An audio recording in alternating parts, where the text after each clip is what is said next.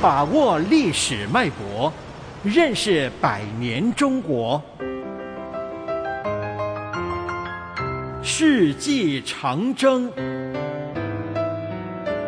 少年中国，新旧之间。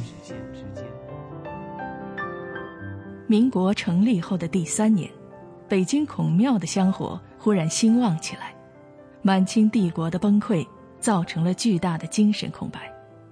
孔子作为封建时代的帝王先师，成为许多人的精神寄托。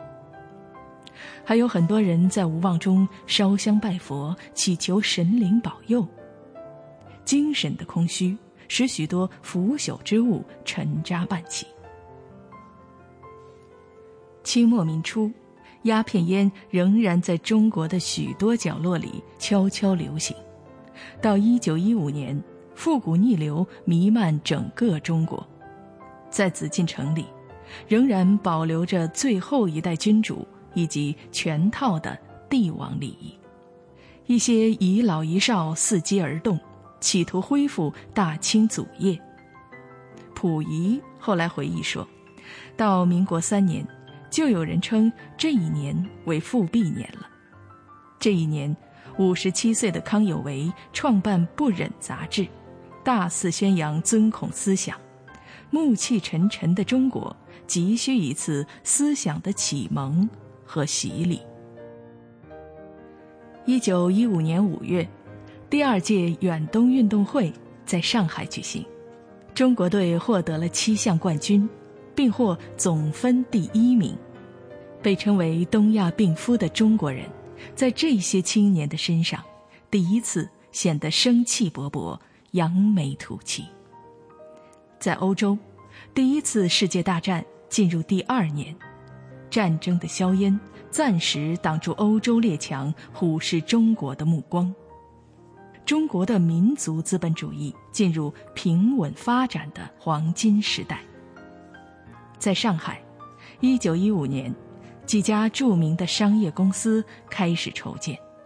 这年里，近代中国最大的民营棉纺织业深新纺织公司开业，永安公司大楼在南京路破土动工。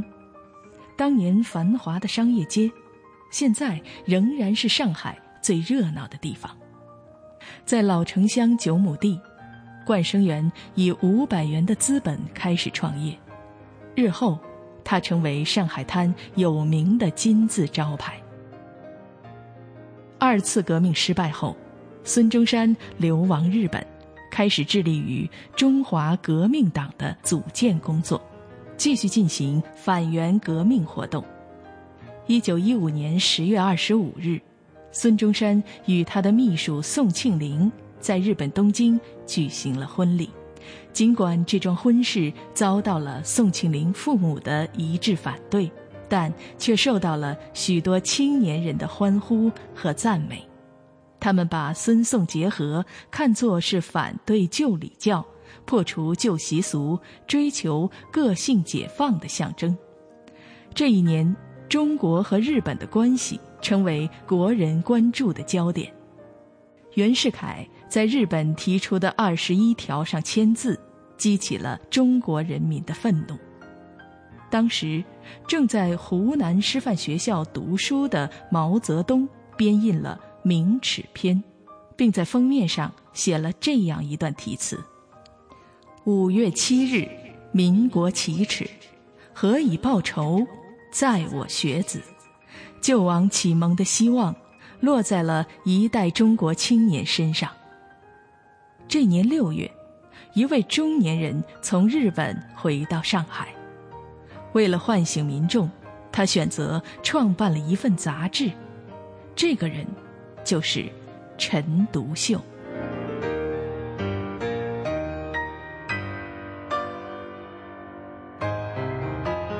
世纪长征，世纪长征系列活动筹备委员会，香港电台普通话台全力推动，教育局全力支持。